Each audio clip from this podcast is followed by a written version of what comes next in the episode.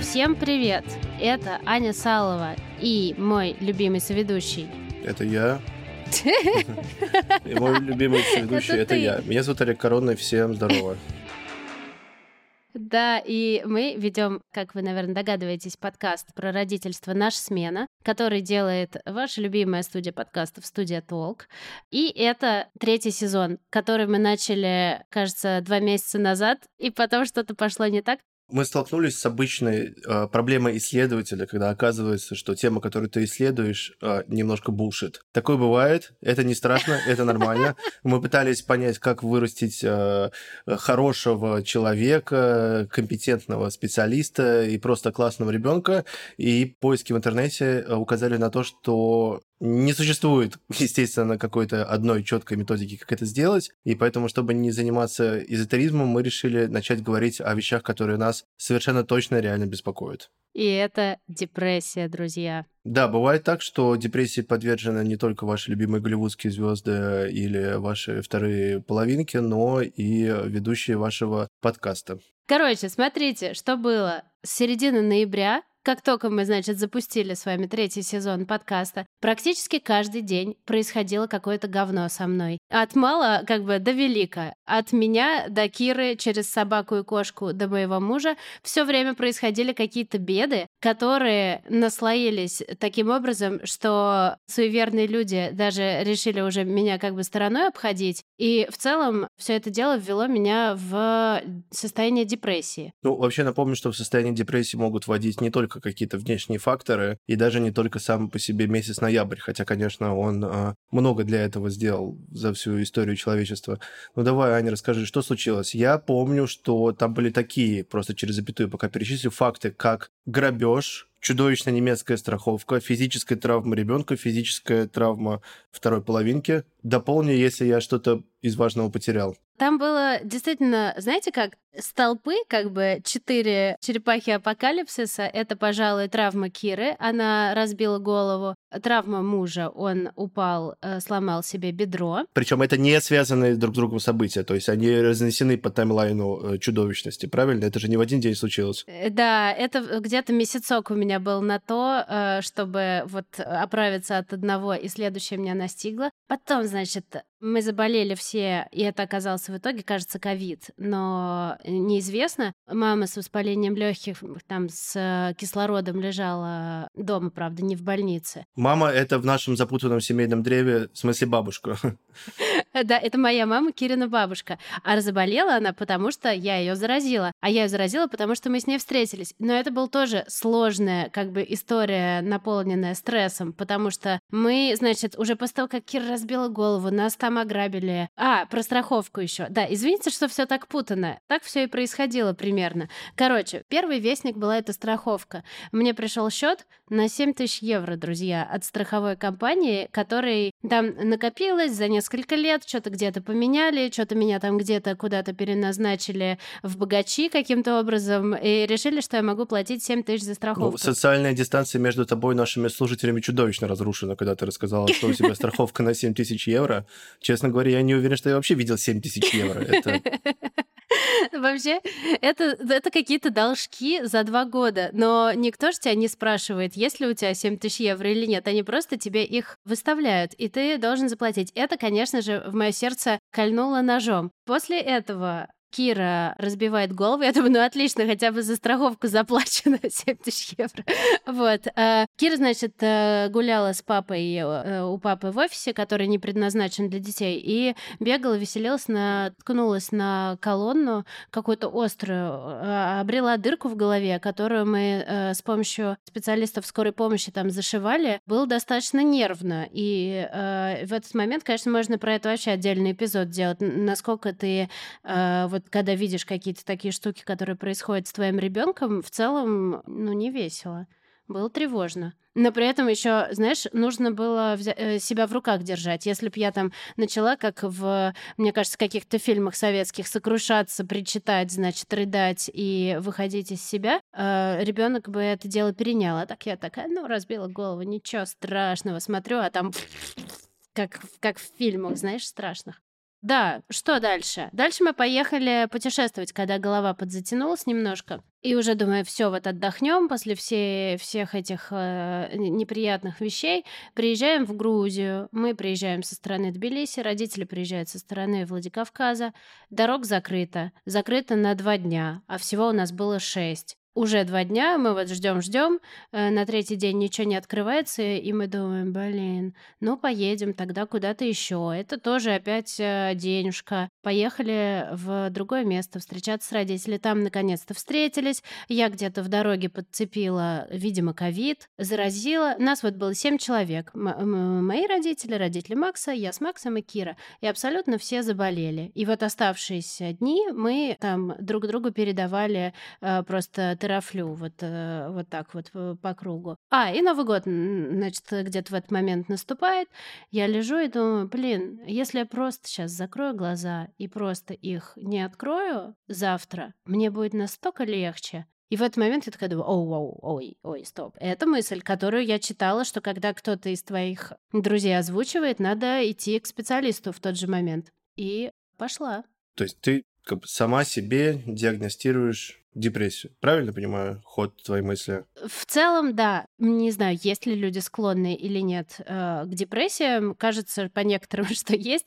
Я себя к таким не относила. Вот, но тут я просто понимаю, что у меня просто нафиг нету сил жить эту жизнь, что меня ничего уже не огорчает, что меня ничего не радует. Какие-то, ну, самые, конечно, звездные приколы из интернета, естественно, вызывают во мне э, скупую улыбочку. Но э, в целом там кто-то что-то там упала мне на голову тяжелая книжка, я даже не посмотрю на, на это. А что-то там, кто-то что-то где-то чего-то, я тоже не отреагирую. Я подумала, блин, у меня снизился вообще порог на каких-то реакций моих на внешний мир. Я чувствую, друзья говорили, что это похоже на депрессивное депрессивное состояние. А я как э, тревожный, чего уж там говорить, э, родитель, сразу начала накручивать себя и думать, а, я в депрессии, как это отразится на моем ребенке, мне нужно что-то делать. И просто э, ради того, чтобы понять, как бы движимая вот этой вот боязнью того, что я что-нибудь могу навредить своему ребенку, побежала скорее к психологу проверять, нет ли у меня депрессии.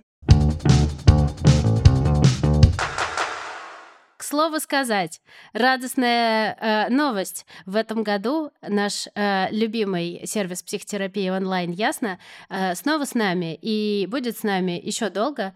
Э, поэтому промокод смена S как доллар латиницей вы услышите еще много-много раз. Да, а еще э, сегодня с нами будет э, Теона Томи, это семейный психолог, детская писательница, и она, собственно, поможет нам вообще объяснить и рассказать, что такое депрессия, потому что это одно из тех слов, которое обозначает очень много, но в то же время довольно сложно как-то это сформулировать, понять, перенести это на себя. Если очень кратко, то про депрессию, ну, вот как я, например, объясняю детям и родителям, то это когда ты потерял связь с собой, со своими интересами и со своим «я». Когда ты не знаешь, кто ты, что ты, почему ты так сейчас себя чувствуешь, не знаешь, что делает тебя счастливым, и не знаешь, что у тебя вызывает радость, удовлетворение, интерес. Такое объяснение совсем простое, как будто бы оно для детей. И тут вопрос, э, а что, у детей тоже бывает депрессия? Вообще депрессия, как и деменция, к моему ужасу, помолодела, и сейчас э, можно наблюдать, что у детей от трех лет бывает депрессия теперь. Но в основном сейчас депрессия начинается у детей с 7, например, лет. Как вообще депрессия выражается? Ну, такой самый распространенный, да, какой-то э, вид выражения депрессии у семилетнего ребенка, потому что то, что ты описала, как будто бы, типа, не совсем знаю, кто я такой, потерял связь там и так далее. Для ребенка 7 лет, как будто бы не знать, кто он такой, в общем-то, дело привычное, или я ошибаюсь? Ну, у ребенка 7 лет это в основном выражается очень часто еще телесно, там, например, инурез, раздражительность, э, очень часто же так называемые школьные головные боли, когда болит голова, когда болит живот постоянно, вот, не знаю, ребенок идет в школу, и у него тут же все это начинает болеть. Большие трудности с концентрацией внимания, дети становятся очень раздражительные, агрессивные, и родители просто с ними не справляются, обычно приходят и говорят, почините моего ребенка, я не знаю, что происходит. Для контекста э, стоит сказать, что э, я ходила к психологу из Ясно проверять как бы себя, а Теона нам поможет э, разобраться с тем, как вот э, депрессивные состояния родителей и вообще депрессия в целом, как они влияют на детей, влияют ли вообще, и как с ребенком разговаривать об этом, что э, самое важное. А еще я хотел бы получить ответ на вопрос, э, что вообще такое эмоциональное состояние. В том смысле, что, опять же, это такое словосочетание. Вообще очень сложно как минимум отделить эмоции от чувств. Наверное, это какая-то абсолютно базовая вещь, но я до сих пор в свои 33 года так, так и не научился как-то обстоятельно к этому подходить. Хотя я, например, в прошлом году тоже ходил к специалисту, и мне была диагностирована депрессия. И, в общем, э, тема тоже э, для меня не чужая. А вот расскажи, как человек с опытом в депрессии, влияет ли она как-то на твое отношение с детьми, к детям? Я не знаю, мне очень сложно как бы сюда прописать детей. Э, я в целом стараюсь прямо не, не связывать и не ассоциировать полностью детей с самим собой и себя с детьми. Я часто слышал такую мысль, ну, в том числе и от специалистки, которой я ходил, что, конечно, там, мое состояние как родитель очень сильно влияет на детей, потому что у меня маленькие дети, им тогда было, тогда еще не было года, но, типа, они как бы очень эмпатичные, сразу чувствуют, э, что происходит. То есть, если я в каком-то понуром, поникшем состоянии, то это и на них тоже Э, влияет? Конечно, это влияет на ребенка, если у родителей депрессия, и ребенок не понимает, что происходит. Очень часто родители не объясняют детям, что с ними происходит. Они говорят, мама болеет. Чем мама болеет? из-за кого она болеет, почему она так себя ведет. И дети это очень часто принимают на себя, что наверное, это я виноват, что мама все время болеет, потому что когда я ее прошу поиграть, там, не знаю, сделать со мной домашку, еще что-то, а мама все время болеет. И вот еще, наверное, одна тенденция сейчас э, начала развиваться. Есть э, такое понятие, как альфа-дети, которые все берут на себя. И, например, в Америке дети теперь успокаивают родителей при панических атаках или при депрессивных эпизодах. Очень много тиктоков таких э, и в Инстаграме тоже роликов, как дети помогают своим родителям вот в, в каком-то моменте. И это очень-очень неправильно, потому что дети не должны спасать своих родителей э, в таких ситуациях. Про себя могу сказать, что я просто чудовищно себя чувствую а, где-то в, э, в конце осени регулярно. Это происходит каждый год, потому что заканчивается все то, что меня радует в жизни, а больше всего в жизни меня радуют пешие прогулки и поездки на велосипеде. И, соответственно, я э, запираюсь дома, и сейчас э, из-за войны у меня нету рядом, близко друзей, все живут в разных городах, и, соответственно, мне не на что переключаться, я просто сижу и дальше себя вдавливаю. Естественно, начинаю думать, что а, вот, я трачу свою жизнь впустую, я, мне 33 года, в моем возрасте Лермонтов уже 7 лет лежал в могиле, вот такая вот прямая цитата. Это есть что цитата, я Лермонтовым особо не интересуюсь. Соответственно, как бы чувствую себя какую-то беспомощность, жестко очень себя, себя вбиваю тем, что я недоволен всем, тем, что я делаю, а как бы способ производства какого-либо контента, какое-то там, да, публичное его выкладывание для меня является одним из основных способов получать какие-то силы, эмоции и мотивацию. Ну, просто ничего не хочу. Я просто открываю ноутбук и просто сижу в интернете, и все.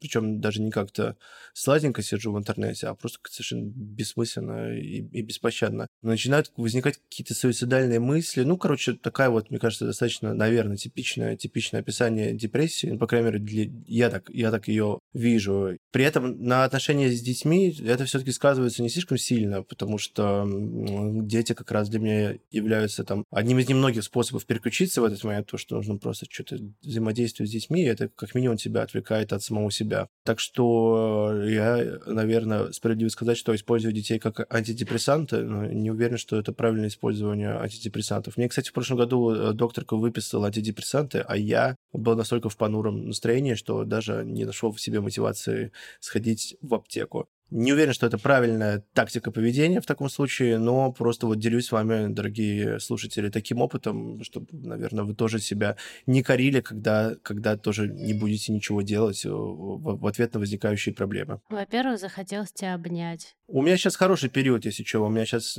такой более активный период, наоборот. Это было в прошлом году, сейчас как-то полегче. Но давай рассказывай, почему мне хотелось пообнимать. Это Нет, ну в целом, во-первых, мне все это очень сильно, как сказать, откликнулось, но вот не кринжово, а чтобы все поняли, чтобы не штамп был, знаете, то откликнулось уже такое избитое, избитое, но откликнулось, конечно, сильно. Я прям почувствовала, что то, что ты описал, очень совпало с тем, как я себя чувствовала, лежа, значит, в ковиде больная и грустная, и что меня в этом всем очень сильно тревожит. Ну, как бы вот если на мета какой-то уровень подниматься, то, что я понимаю, что это, ну, неприятное состояние, когда ты ничего не можешь и не хочешь делать. Мне даже не хотелось пытаться начать выходить из него. И я одновременно с этим понимаю, блин, это вообще плохо. А еще вот если тебе диагностируют депрессию, насколько я понимаю, ты не можешь сам из этого никак выйти, кроме как через медикамент, которые на химическом уровне твое настроение, грубо говоря, подкручивают и э, дают тебе возможность, ну, в дальнейшем уже как-то потихонечку выходить. Я не знаю, я вот в это не верю почему-то. Может быть, это какая-то моя каменовекность, а, но как будто медикаменты, вот мне на это сложно решиться. Я все время как бы это откладываю на тот случай, когда будет ну совсем плохо. Тебе какой-то уже последний, последний способ вытащить себя. А чего ты боишься? Что ты, типа, будешь сидеть зависим? Ну да, во-первых, не, не хочется в список, в свой бесконечный список зависимости добавлять еще какую-то одну новую. И так много чего, э, чего есть. А, во-вторых, знаешь, все время кажется, что типа, ну, что дальше будет еще хуже. И уже в этот момент тебе реально что-то будет нужно. Ну, это такое как бы самообесценивание, естественно. И это тоже мне многие друзья об этом писали, что типа не нужно дожидаться, потому что чем раньше ты как бы начнешь решать проблемы, тем будет проще их решить. Я всем пишу, да, звучит логично, а на самом деле я так не думаю. Вот. Хочется уточнить э, в связи с этим про медикаменты, про таблетки от депрессии. Действительно ли без них никак? Как вообще они работают? Вот А, Я не врач, я не медицинский психотерапевт, э, но я точно знаю, что есть случаи, в которых э, без медикаментозной терапии не обойтись. И для меня достаточно, знаешь, спорный момент, когда э, таблетки дают детям, потому что организм все равно начинает э, прислушиваться к медикаментам. Детский организм, он пока не так устроен, как взрослый. И вот это вот э, костыль, я пока не знаю, у меня очень маленькая выборка детей, у которых вот началась так рано депрессия, и которые принимают э, уже антидепрессанты, непонятно пока еще, что будет с ними дальше. Вот э, пока эти все исследования тоже еще не, не такие серьезные, там не очень длинные, не, не лонгитюдные. Поэтому пока не, непонятно, как будут антидепрессанты влиять на человека, который начал, например, их принимать с 6 лет. Кстати, прошу прощения, хочу вот такую вот легкую еще вкинуть э, рекламу. В целом, мне, например, после похода к э, специалисту стало легче, как минимум на ближайшие несколько дней. То есть мне было прям совсем плохо, настолько плохо, что я как бы просто в тот же день решил пойти к специалисту, и мы сразу нашли, и я сразу пошел. Вот так вот это было прям решительно. А, я ходил не, не, да, не к психологу, а сразу к психиатру. Просто я никак не мог выбрать, э, какую из самодиагностированных болезней мне нужно, решить, э, мне, нужно лечить, и поэтому пошел сразу к специалисту, чтобы вот пойти по этому по химическому пути э, вытаскивания себя. И в итоге даже просто разговор, потому что э, я живу в Эстонии, и, соответственно, тут на самом деле довольно сложно найти русскоязычного специалиста, и а на английском было бы тяжеловато, и в итоге я нашел, да, специалистку, которая в том числе консультирует и, и там да, выписывает препараты и делает это все на русском языке, а, но она была эстонкой, и на самом деле она плохо знала русский язык, и мы разговаривали на смеси русского и английского, и, и иногда я прям чувствовал, что мы недопонимаем друг друга, но все равно даже этот, даже этот там, как бы какой-то дурацкий кривой разговор, но даже он все равно э, дал мне какую-то энергию, силу на там, переждать какой-то самый такой критический низ. А дальше там уже жизнь завертелась, что-то ко мне приехал мой давний друг, которого там я давно не видел, потом то все пятое, десятое, опа, вот уже весна, потом я поехал туда-сюда. Ну, короче, стало легче. Я к тому, что если вы даже, как я, ни во что не верите, ничего не ждете, э, все равно имеет смысл сходить. Даже этот э, поверхностный разговор с чужим человеком, как ни странно, э, имеет эффект часто даже больше, чем неповерхностный разговор с близким человеком. Вот такой вот странный, странный загогулина. Супер загогулина, я абсолютно с ней согласна. Давай, раз уж разговор зашел, я расскажу. Я ходила к психологу из Ясно. Как вы знаете, самый большой в России сервис психотерапии онлайн. Чем этот мой раз отличался от других разов, это тем, что я искала, э, наслушалась, значит, новомодных слов от э, друзей, и мне сказали, что КПТ когнитивно-поведенческая терапия. Это вот э, штука, которую сейчас всем э, направлением психологии, которую все сейчас активно, значит, исповедуют. Очень помогает, никто там не спрашивает, что у тебя было с отцом, а реально по факту решаем накопившиеся вопросики вот э, из недавних событий жизни. Я подумала, о, в Ясно есть фильтр, Можешь выбрать это и что угодно другое, отфильтровать по... Э, ну, так это работает. Отдельный фильтр на, по типам, вот этим по методам, в котором психолог работает, а отдельно по там каким-то своим э, вопросам, типа проблемы с детьми, выгорание, э, депрессивное состояние, между прочим, что-то еще. Я решила, что я пойду наоборот и вот попробую вот это КТП, нет, КПТ. Э, когда-нибудь я запомню. Интересно, что это у меня за, э, так сказать, проблема. И это был новый человек. Я могу сразу сказать, что это был не мой человек. Он мне не до конца понравился. Я буду пробовать искать еще. Я ему рассказала, практически как вам. Перечислила список своих проблем сказала, как это на меня влияет, э, что я, в общем-то, чувствую. Вот он меня внимательно выслушал, позадавал всякие вопросы. Я еще прошла предварительный тест Бека. Это такая штука, где ты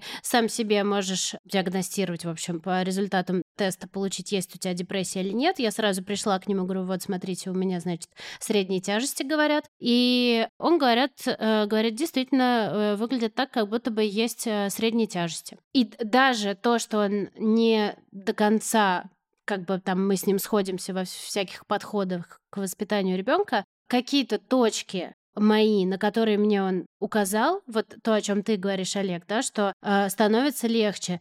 Я даже не начала работу с ним еще, и, э, скорее всего, буду искать себе еще специалиста, чтобы, э, ну вот, я прям хочу, чтобы, чтобы вот прям кликнуло.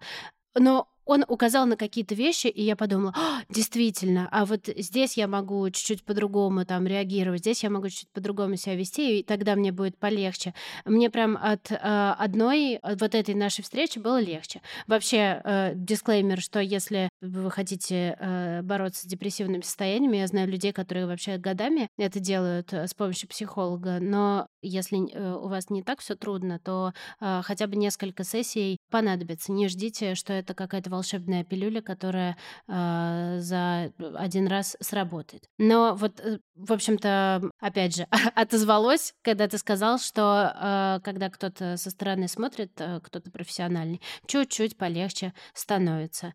Напоминаем промокод смена латиницей, который дает скидку 20% на первую сессию в сервисе Ясно. Если вдруг вы э, захотите начать свой путь в том, чтобы э, значит, выходить из депрессивных состояний или просто решать какую-то другую проблему, которая вас тревожит. Слушай, я хотел бы чуть-чуть вернуться к вообще к теме вот приключения предпринимательницы Анны Саловой к теме вообще всего подкаста, да, депрессии дети. Ты думаешь, что там факт у тебя, твоей депрессии, он как-то мешает тебе в реальности выполнять э, функции родителя или нет? А, здесь а, хочу, так сказать, кросс-овер на твою историю, когда ты говоришь, что дети для тебя это какие-то такие, я забыла какое-то слово сказал, ну что, в общем, они тебя вытягивают, как будто, да, они тебя радуют, и ты э, забываешь, что они в депрессии, э, что ты, что они в депрессии, э, что ты в депрессии. Эм, у меня было скорее не так. Я себя чувствовала придавленной вообще к земле человеком без энергии, без эмоций, без какого-либо ресурса что-то делать. И вокруг меня э, бегает ребенок, который просит как минимум внимания, а как максимум э, какая-то ситуация, в которой нужно прореагировать как-то грамотно, мудро, э, из точки спокойствия и какой-то, значит, благостности. А я вот понимаю, что у меня ноль на это каких-то э, сил и возможностей. И я могу рявкнуть, сказать гадость. Знаешь, как будто мне даже кажется иногда, что я прям специально это делаю, что я же знаю, как правильно. Но почему я сейчас не постаралась? Слушай, Можно, можно узнать, откуда ты знаешь, как правильно. Одно из определений депрессии, как мне кажется, это какая-то невозможность э, дать хоть сколько-то адекватную оценку происходящему вокруг тебя. То есть вот когда ты говоришь, что там я не могу действовать грамотно и мудро, ведь я знаю, как правильно. Нет ли ощущения, что вот именно такие мысли, они в том числе то еще сильнее просто все разгоняют? Мне психолог э, э, это и сказал. Он говорит, у тебя какая-то есть, значит, синдром...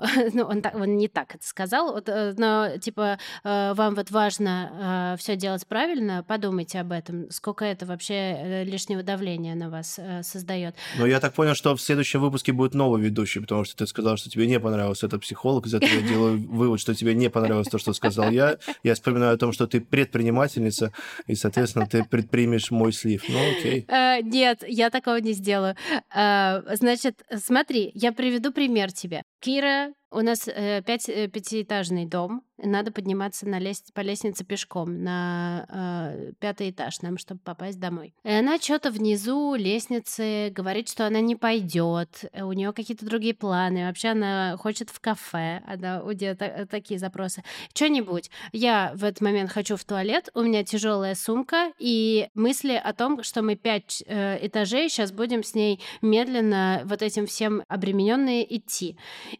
И я как бы вместо того, что... Как правильно, да, показываю пальчиками кавычки, как мне кажется правильно, сесть э, рядом с Кирой и сказать, устала, давай чуть посидим, давай поболтаем, давай, ну, как-то, значит, из спокойной позиции как- как-то поймем, как нам выбраться из этой ситуации, что не хочешь идти по лестнице, поделаем что-то другое э, пару минут и все-таки пойдем по этой лестнице, потому что выбора нет. Я начинаю, ты что, не видишь, что я хочу в туалет, и что у меня сумка, и вообще, типа, ты достала стоять, ступить, меня не слушаться, и там могу как-то ее даже дернуть за руку. Вот это мне не нравится. И я понимаю, что в нормальном состоянии я так не делаю. И я понимаю, что это вли вот влияет, что мне вообще пофигу, что она там хочет, в какое кафе, и, и, и вообще на все, если честно, пофигу. Мне вот э, хочется просто лечь под одеяло сейчас, пописав, вот, и чтобы меня никто не трогал. Это, на мой взгляд, такая тревожная, тревожный звоночек. Ты говоришь, что дети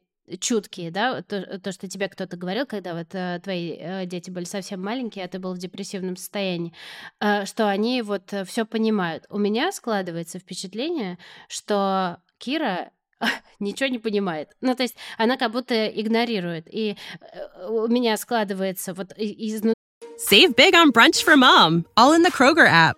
Get 16 ounce packs of flavorful Angus 90% lean ground sirloin for $4.99 each with a digital coupon. Then buy two get two free on 12 packs of delicious Coca Cola, Pepsi, or 7UP, all with your card.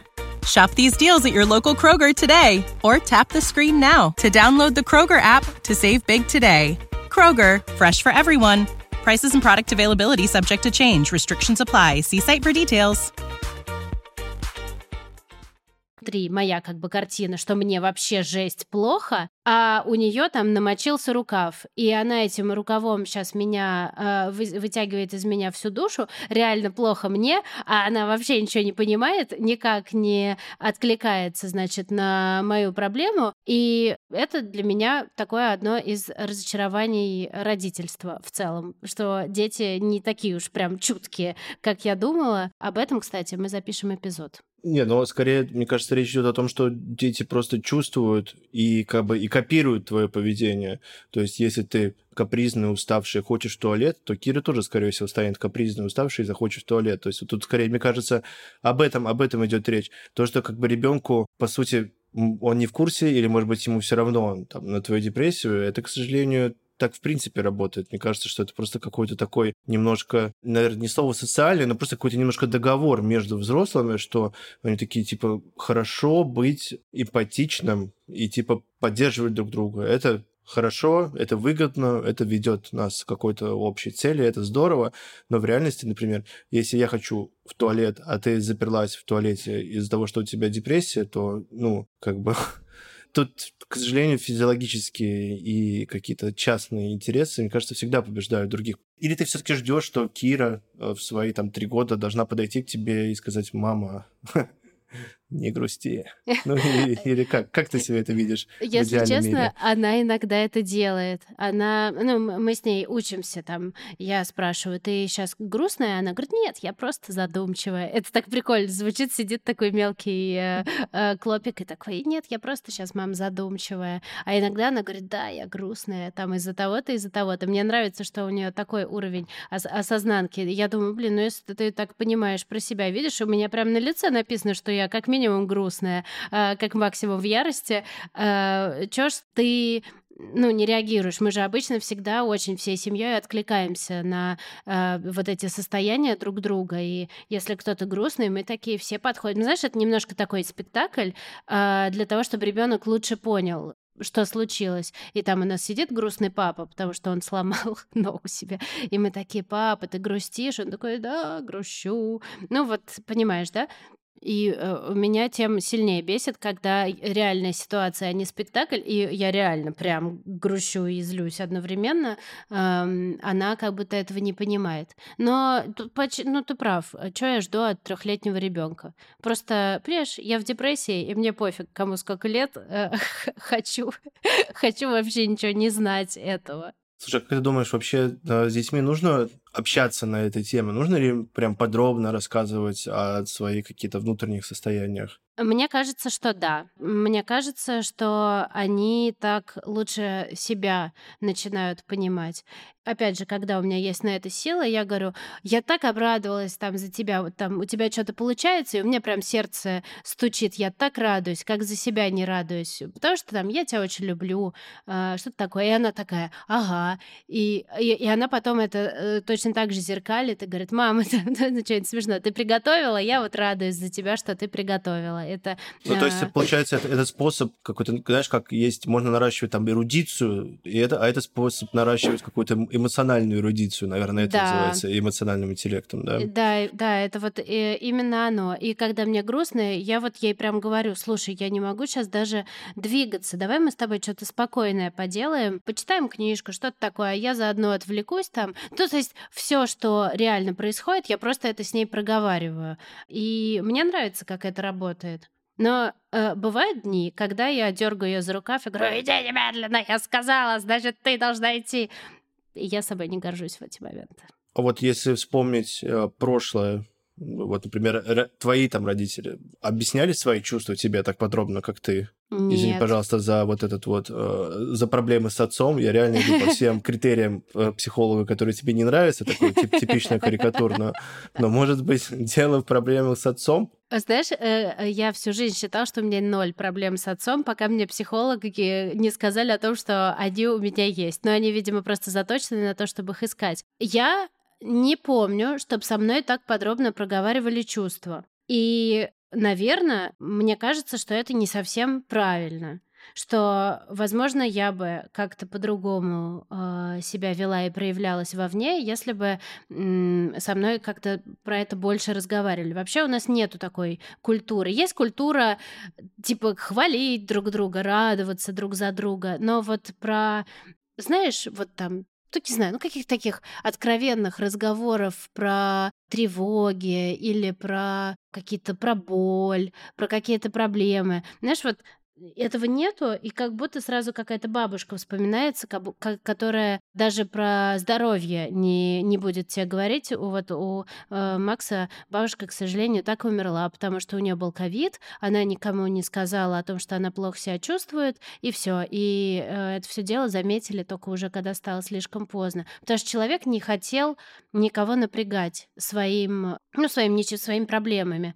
А я это по-другому вижу. Я это вижу, что у всех проблемы так или иначе есть, и нам надо друг друга поддерживать и учиться друг друга поддерживать. Блин, а есть же еще есть еще такое мнение. а, Мне кажется, оно снова существует в каких-то коммен- комментариях а, престарелых а, режиссеров или каких-нибудь людей в интернете, что, мол, э, современное поколение, вот оно такое, типа, старается, по крайней мере, быть таким открытым, все бесконечно проговаривает, и в итоге там всю свою жизнь мучается от, от, от, от бесконечных проблем. Ну, грубо говоря, вот этот знаменитый тейк в наше время депрессии не существовало.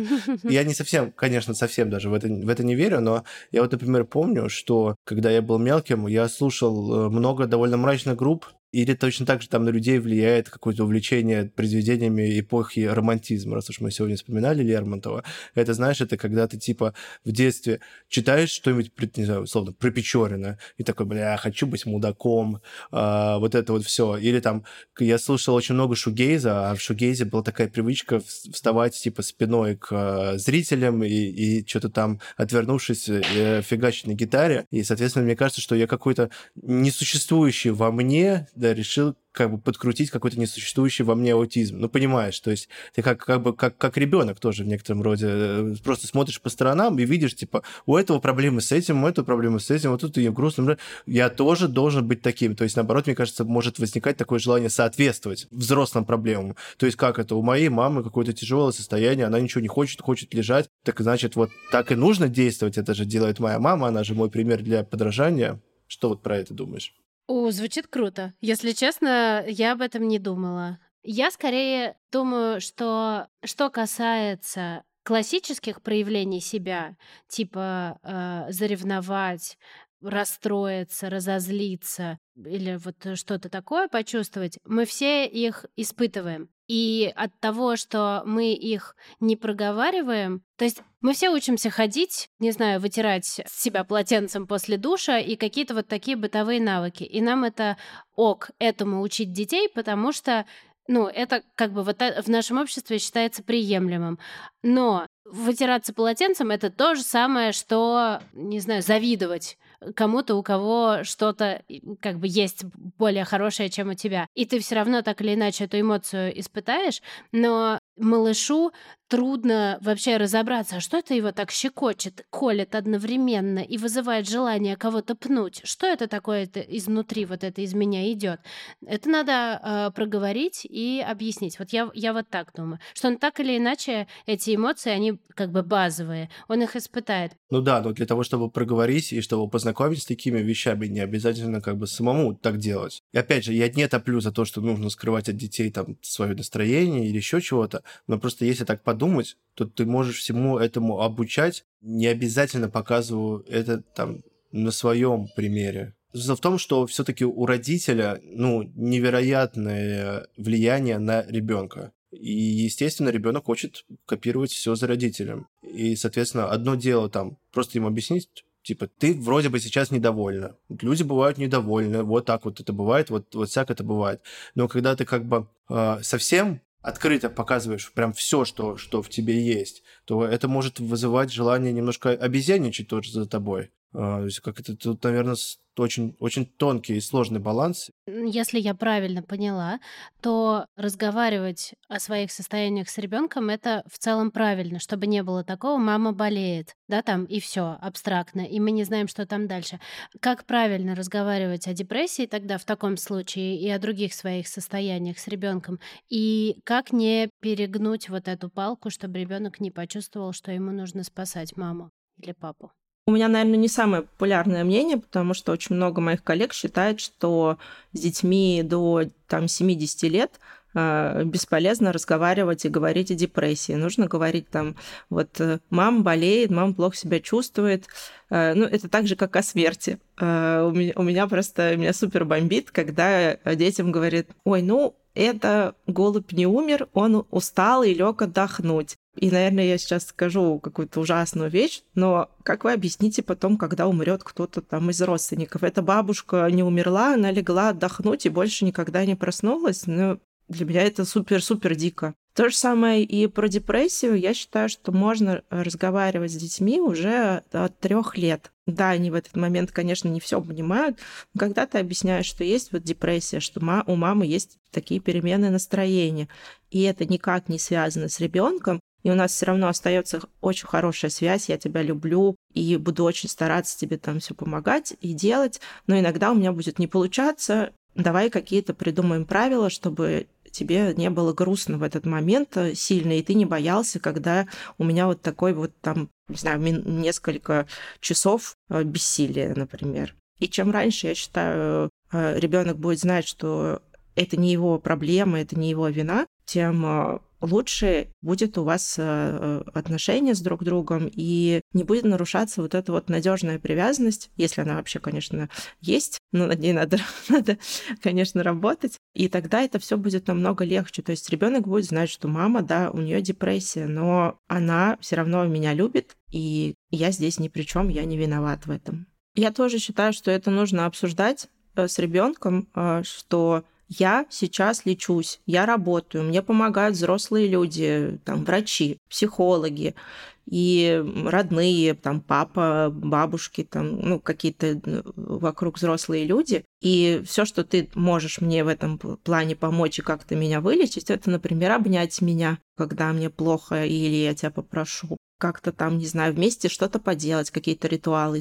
совместные, э, семейные. Но ни в коем случае не говорить, ой, там, ну вот мне нужно, не знаю, помассировать ножки, потому что мне плохо. Ну вот когда начинается вот это вот обслуживание взрослого, это очень опасно. Вот тогда ребенок будет, скорее всего, думать, что нужно не только помассировать ножки, но и принести лекарства. Ну, вот такая маленькая медсестра, что быть не должно. А как думаешь, насколько глубоко вообще нужно погружать ребенка в свои чувства, в свои переживания?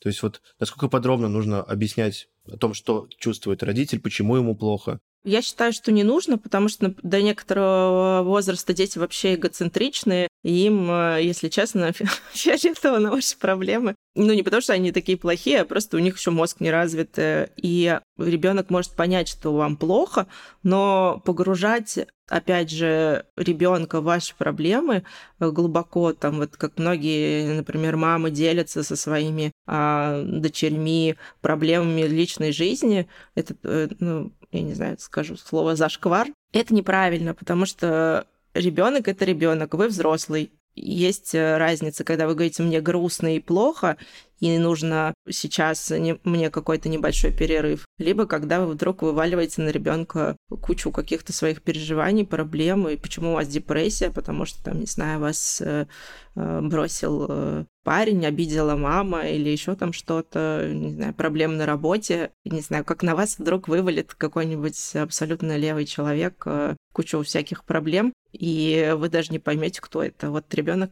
примерно так будет это воспринимать. Просто ввести ребенка в контекст, что мне я вот сейчас плохо себя чувствую, могу там как-то не так реагировать, как обычно, или что-то такое. Это допустимо без, э, без подробностей? Ну да, вы рассказываете о том, что вы сейчас переживаете, но вы не, не погружаете ребенка в, в контекст, который ему абсолютно, ну, скорее всего, и непонятен, и пугающий бывает. А какая вероятность, что ребенок, узнав там о том, что родителю грустно, он захочет копировать поведение родителя? А, если такое случается, такое бывает.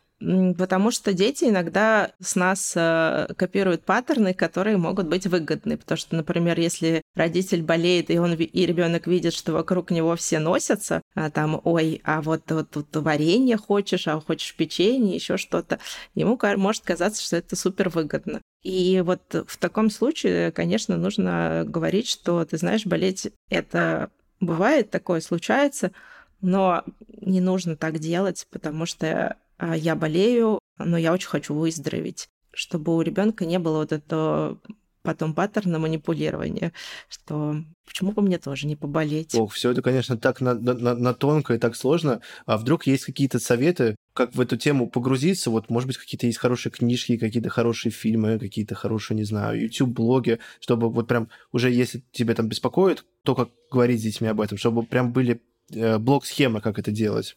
А, если э, родитель подозревает в себя депрессию, есть очень классный тест Бека. Он, конечно, не единственное возможное средство определить. Я очень рекомендую сходить к психиатру. Даже если вас это слово сильно пугает, то поверьте, это, это, это классно работает. Я как человек, который туда сам ходит, периодически очень рекомендую не слушать э, подруг, не слушать э, каких-то родных, а сходить именно к врачу и узнать, э, что же такое у вас. Потому что может просто быть выгорание, например, а не депрессия. А для детей есть очень, много классных книжек, которые про родительскую депрессию, про детскую депрессию, ну именно таких художественных книжек, где описаны э, моменты, когда э, разные персонажи вот проживают такие истории. Есть очень классная книжка Веста Линея и «Лунный свет», называется, про девочку Веста Линею. У них там какая-то сложная семейная ситуация, я уже точно не помню, но а, как раз про а, родительскую депрессию, про сомнения и прочее. А вторая книжка называется «Мамины волосы». Грудале написала. Там именно про депрессию мамы, как она лежит, и у нее волосы э, скатываются в э, колтуны, и очень она злит этим своего ребенка, потому что мама стала какая-то беспомощная, некрасивая, непонятная. И вот как они с этим справляются. А потом есть очень классная книга, может, э, кто-то из вас с детьми читал, э, «Как выздоравливал сверчок». Есть такой писатель Тон Телеген. У него много книжек, э, таких очень немножко меланхолично-философских. Там про бельчонка, сверчка. Вот он написал про депрессию, как у сверчка началась депрессия, и как он выздоравливал, что он вдруг внезапно перестал. Что, что делать сверчки? Сверчить? Я забыл. плясать, веселиться и вот стрекотать, наверное. Ну, а из таких, э, наверное, уже не художественных, есть очень классная книжка, тетрадь э, «Когнитивно-поведенческая терапия для детей». Э, я когнитивно-поведенческий терапевт, и очень люблю вот эти все протоколы и схемы. Они понятны каждому, не нужно там погружаться в прошлое, в детство и в родительство. Там очень понятные упражнения для детей. Есть моя книжка но она, правда, пока только первая серия, и там про страх темноты. Называется книга «Игра по работе с эмоциями. Я не боюсь темноты». Теон и Томи. А что будет, если взрослый не будет работать над собой и ничего не будет делать со своей депрессией?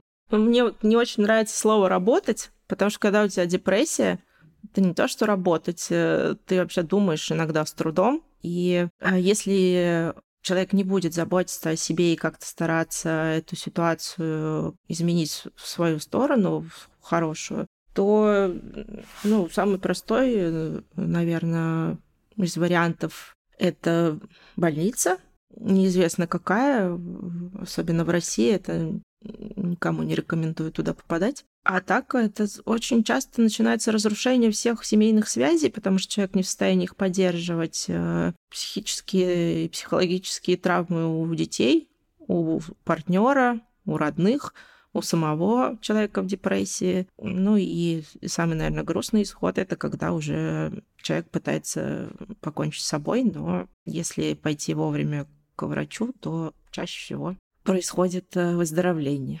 Олег, спроси, как понять, когда вовремя? А, а, как понять, когда вовремя? Ну, на- наверное, когда вот есть какая-то точка невозврата, я как человек, у которого была недавно депрессия первый раз в жизни из-за моей миграции, в один прекрасный момент поняла, что либо я сейчас пойду к психиатру, а либо это все закончится неизвестно чем. То есть я сломаюсь. И это был такой страх, наверное, и очень четкое осознание, что вот именно сейчас мне надо идти. И я пошла. Но обычно это когда, например, вы оглядываетесь и понимаете, что вы лежите на диване, у вас нет ни на что сил, ничего не, не интересно, ничего у вас не радует, а вся рутина порушилась, вокруг там, не знаю, какие-то мусор, банки, непонятно что. Дети бегают э, без трусов, без штанов и в полном хаосе. Тогда нужно вот проверить э, нет ли у вас депрессии. Но и при этом еще сделать э, чекап э, по всяким дефицитам организма, потому что, возможно, это не депрессия, а дефицит организма. Я не знаю, почему психиатры упускают очень часто, особенно в России, этот момент. Но я разговаривала с э, своей коллегой, и она говорит, что сначала она всех отправляет, ну и меня, например, тоже отправили на чекап. И потому что если у вас дефициты основных там элементов, то это очень тоже похоже на депрессию. небольшой сюрприз для меня, что большой, огромный сюрприз, что депрессия э, может быть с трех лет.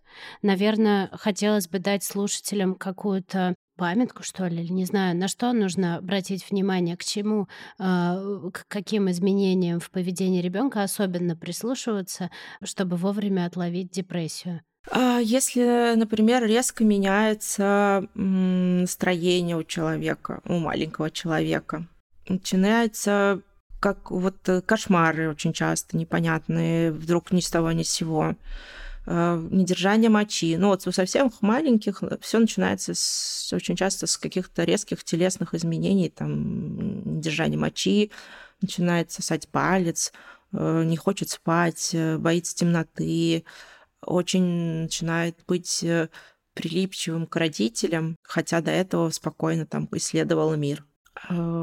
И вот любое вот такое резкое изменение поведения э, это повод понаблюдать. Бывает еще какая-то отстраненность тоже очень резкая. Вот был ребенок веселый, э, хороший и обожал родителей, вдруг э, резко стал очень замкнутым и закрытым. Тоже повод понаблюдать.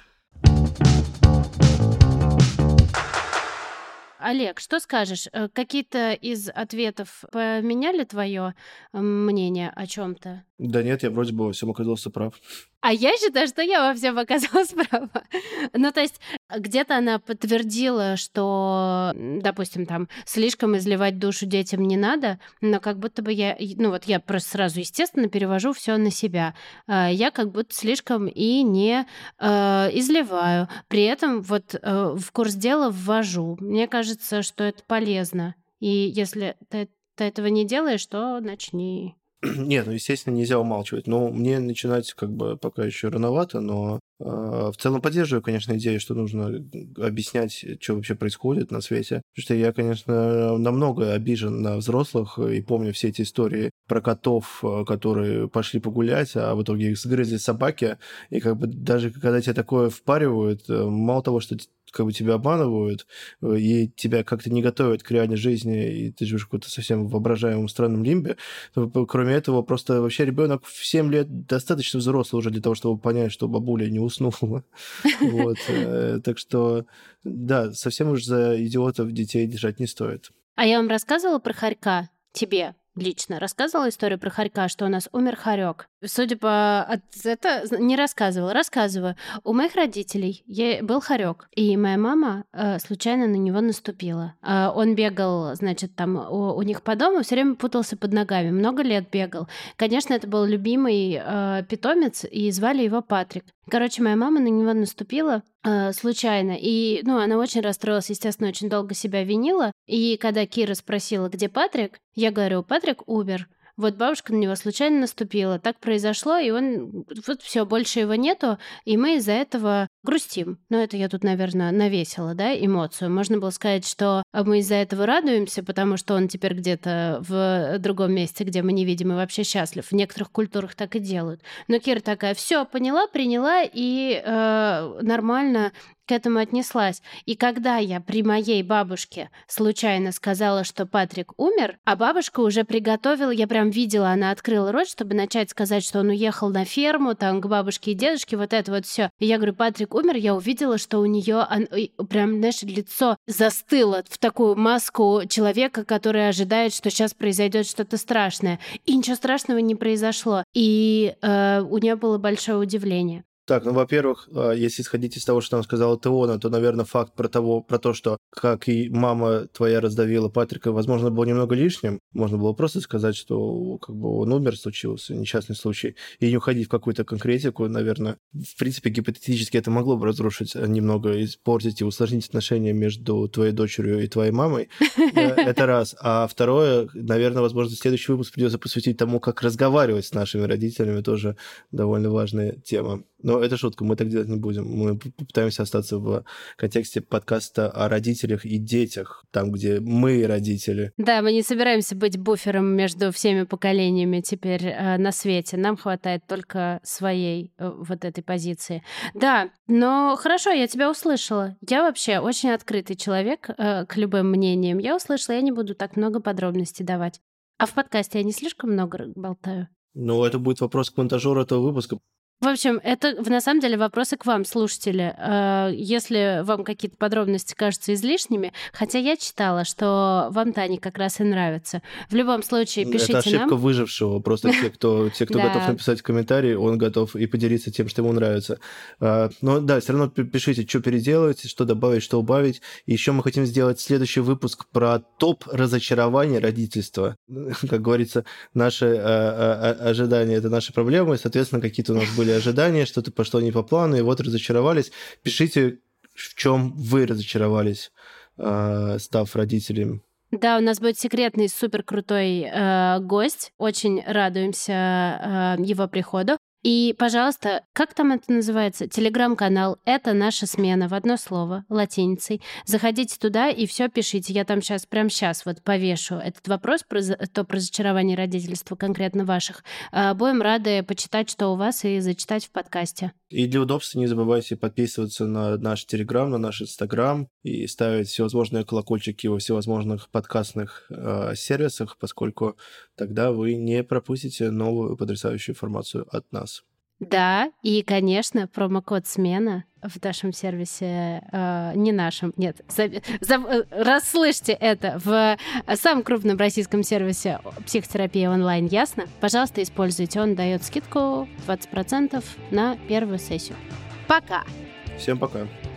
Большое спасибо студии «Толк» и команде подкаста, продюсеру Арсению Агееву и звукорежиссеру Сергею Скурту.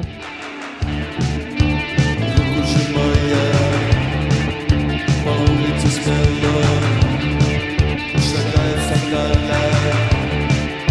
Наша смена Тут лучше моя